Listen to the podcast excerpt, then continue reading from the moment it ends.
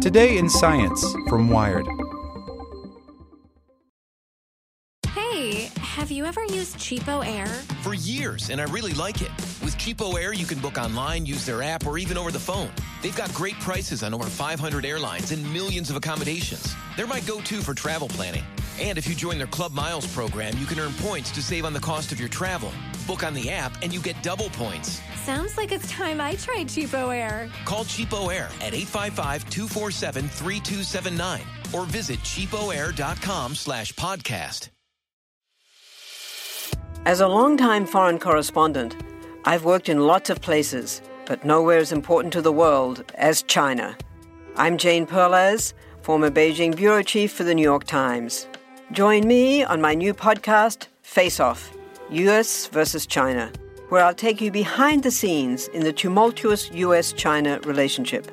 Find Face Off wherever you get your podcasts. Telomeres are the new cholesterol. Now what? By Gerald Marzorati. I'm a bit concerned about your telomeres, the doctor told me evenly. Telomeres are the cap like segments at the ends of the strands of DNA that make up your chromosomes. Think of the plastic aglets at the ends of a shoelace, and some of mine, he could see, were not as long as he would have liked them to be. Fifteen years ago, geneticists at the University of Utah published the results of a small test with the following finding. People older than 60 with short telomeres were three times more likely to die from heart disease and eight times more likely to die from infectious disease. It's complicated, but essentially, shorter telomeres make it more difficult for your cells to split and replicate, which can lead to diseased tissue, which in turn can lead to all manner of health problems. Other researchers have cautioned that larger longitudinal studies are necessary before telomere length can be firmly established as a key indicator of aging. Still, at the edge of modern medicine where the doctor I was seeing, Joseph Raffaele, practices, the length of your telomeres has become a key indicator, or what he calls a biomarker, of how well you're aging. Raffaele talks of telomeres as a sort of biological 401k, molecular level security with which to fend off the health challenges of getting old. Raffaele hadn't literally seen those telomeres of mine. What he'd seen were the results of blood work carried out by a lab called Repeat Diagnostics in Vancouver, British Columbia, which has become a leader in the burgeoning field of telomere diagnostics. Burgeoning because, as Raffaele posits, telomeres are the new cholesterol, by which he means they are A, something measurable and understood to have explanatory powers, and B, something Big Pharma can aim at in the hope of finding the equivalent of a statin to make them more robust. Everyone's telomeres shorten over time, and a lot of mine were fine enough, but the ones found in a type of cell called granulocytes were really short, bottom 10% for my age. Not good, should some serious disease come calling. I was, chronologically, about to turn 65, as the day's mail, Medicare enrollment forms, Social Security statements, brochures for cemetery plots regularly reminded me. But Raffaele has staked his practice and his reputation on the belief that an individual's muscles, organs, and bodily systems tend to age physiologically at different rates. You might have been born in 1958, and your cardiovascular system might be that of a 60 year old but your lungs could be more like those of a 50 year old, and your immune system that of someone in their early 70s. Raffaele is a practitioner of age management medicine, and he assesses several dozen biomarkers, things like telomeres and arterial stiffness, in order to assess patients and assign them a different so called immunoage, cardioage, telomere age, neuro age, kuto age, and pulmo age. In truth, medicine has not yet reached a consensus on how aging comes about, much less pulmo aging. Growing old is one of the most complex biological processes. The mystery of how it works has, if anything, only grown more elusive as our sense of the physical self extends to include our genes, our microbiomes, our stresses. Moreover, Raffaele's embrace of biomarkers for aging is not universally accepted. The National Institute on Aging concluded after ten years of trying to establish a set of such biomarkers, that none of them could be scientifically validated. Nonetheless, there are thousands of age management practitioners worldwide. Raffaele's own practice licenses its physio-age technology and protocols to scores of physicians. He and other age management physicians are experimenters, and their patients who tend to be affluent, as out-of-pocket costs can run to more than $5,000 a year, are willing to experiment along with them. Raffaele doesn't promise that his patients will live longer, necessarily. That's a big ask, but he suggests they could live out their last years better, spending less time immobile, pained, and befogged.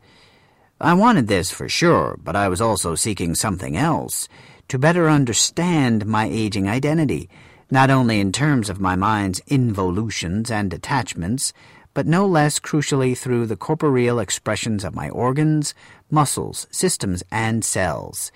This side of age management medicine draws on the tools of molecular diagnostics, imaging, and data analytics. What has been my embodied life arc? Who am I deep inside, and why? The length of certain telomeres, Raffaele explained, not only tends to correlate with the healthiness of various organ systems, it gives a history of all the assaults a person has been subject to over the course of her lifetime. Hearing this, my mind drifted to the blockage from my stomach to my intestines that nearly killed me as a six week old, as my mother regularly reminded me until her death two years ago, and then moved on to scarlet fever, which, when I contracted it as a seven year old, kept me quarantined for nearly two months, and thus, in its way, determined what I would devote my life to reading. Such are my memories. Were those short telomeres molecular memories? It turns out that biological self-knowledge is not easy, even with a trail of biomarkers. Telomere shortening is often a result of chronic or acute inflammation. Research suggests, but my inflammation was lower than average, according to another test Raffaele had analyzed. Stress? Not a problem, at least now in semi-retirement. My cortisol level, another lab test, was optimal. Still, when my data was analyzed in Raffaele's system, I had the immuno age of a 71-year-old. I'm going to say it's genetic, Raffaele told me. Despite the efforts I made to eat right and exercise, my disease-fending self was old before its time. Raffaele, 58, was trained as an internist. He was practicing in New Hampshire in the 1990s when his parents began showing signs of Alzheimer's, and he was struck by how little he could do for them. Could there be preventive care with regard to aging? Since then, Raffaele has become one of the more outspoken proponents of evaluating biomarkers for physiological age. He was spurred, he said, by a remark from Robert Butler, the founding director of the National Institute on Aging and, until his death in 2010, arguably the country's most prominent aging expert. Butler pointed out to Raffaele that conventional medicine had established multiple ways of measuring vital signs, like blood pressure and setting them against baselines of a broader public. What Butler wanted to know was Raffaele using to determine a valid baseline. How did he know his therapies were working? I went searching for the biomarkers of aging, Raffaele says. Biomarkers themselves are nothing new in medicine. When a series of tests over time reveals a rapidly rising presence of prostate-specific antigen in a man's blood, it's a valid indicator that he may be developing prostate cancer. But aging is far less specific than prostate cancer, and the search for its biomarkers is in its infancy, with no generally agreed upon number of biomarkers or standards for measurement among the practitioners of age management medicine. Raffaele's system is proprietary, and thus can't be scrutinized, but he will say that he draws on large databases of patients who have taken his baseline exam, along with larger databases provided by the companies that do the blood testing and whose machines he uses for scanning. He also monitors the change over time in biomarkers he assesses. If my telomeres were to be no shorter ten years from now, for instance, then they'd no longer be much of a concern. My exam at Raffaele's office began with a pretty typical form on which I filled in my medical history and recorded my diet and exercise habits. Next, I sat one morning for an hour at home, taking a series of neurological tests on my laptop. the CNS vital signs tests, which evaluate the main areas of cognitive function by taxing them relentlessly for 20 minutes, the Stroop test, which measures reaction time, and the symbol digit coding test to test the aging of the frontal lobes of the brain. A week or so later, I showed up at the offices on Central Park South in New York, small but elegant, with walls of pale bamboo and a certain hush. I was the only patient there. Raffaele was off at a conference. I was led to a small room where I was seated in a recliner and a technician drew eight full vials and a half dozen half vials of blood. It took a while. Then, after measuring my height and weight and taking my blood pressure, the technician walked me from one machine to the next, scanning, among other things, my carotid and other arteries with an ultrasound imaging gadget, and obtaining a snapshot of my body fat and muscle distribution with an InBody body composition analysis device. It was painless and done in 20 minutes, it was, too, all but completely lacking in those small but psychically significant reassurances we expect from a physical examination. If this is the physical of the future, we're going to have to accustom ourselves to the indifferent grays of whirring, chirping machines. Raffaele shook my hand when we met, a month after the office visit. Then he settled behind his desk and powered up a touchscreen computer. No lab coat, no stethoscope dangling from his neck. He wore a trim suit with a lavender tie, and looked a good deal younger than fifty-eight. There was good news as he walked me through his analysis. I'd entered my sixties, training to become a serious senior tennis player, so it didn't surprise me that my resting heart rate was athletic, my arteries were clear of plaque, and my resulting cardio age was forty-three. My neuro age processing speed was younger than my chronological age, too. But the short telomeres in my granulocytes cast a shadow, and then my pulmo age turned out to be 81. Really? I ran around a tennis court and regularly did interval sprints. Spirometry, which measures how much and how quickly you exhale, told a different story, however. Raffaele didn't seem too worried. I had a small rib cage, which meant smaller lungs, he said. Keep up the interval training. My overall physio age, as he computed it, was 61. You're in good shape, he said, but there was room for improvement. I needed to keep up the exercise and healthy diet. I should take vitamin D3, he advised, to bolster my immune system. I might also consider human growth hormone therapy. Hormone optimization, as Raffaele put it, plays an important role in his practice. Raffaele himself has for 20 years been taking HGH, testosterone, thyroid hormone, and DHEA. There have been warnings about side effects of hormone therapies, from muscle and joint pain to the exacerbation of cardiac problems, but research to gauge the long-term benefits or risks of such therapies has been inconclusive so far. So, being 61 physio age-wise, was it any different than being 65? It wasn't. I did start to worry about the telomeres and my immune system. I've been surprised at how many of my friends seem to know about telomeres and seem concerned when I mention my shortened ones. Telomeres, in that sense, are the new cholesterol. I worry, too, that all this testing could be seen as a supreme act of vanity. A guy in good shape for his age dropping thousands of dollars on tests out of curiosity? While much of his cohort nationwide struggles with hypertension and diseases like diabetes.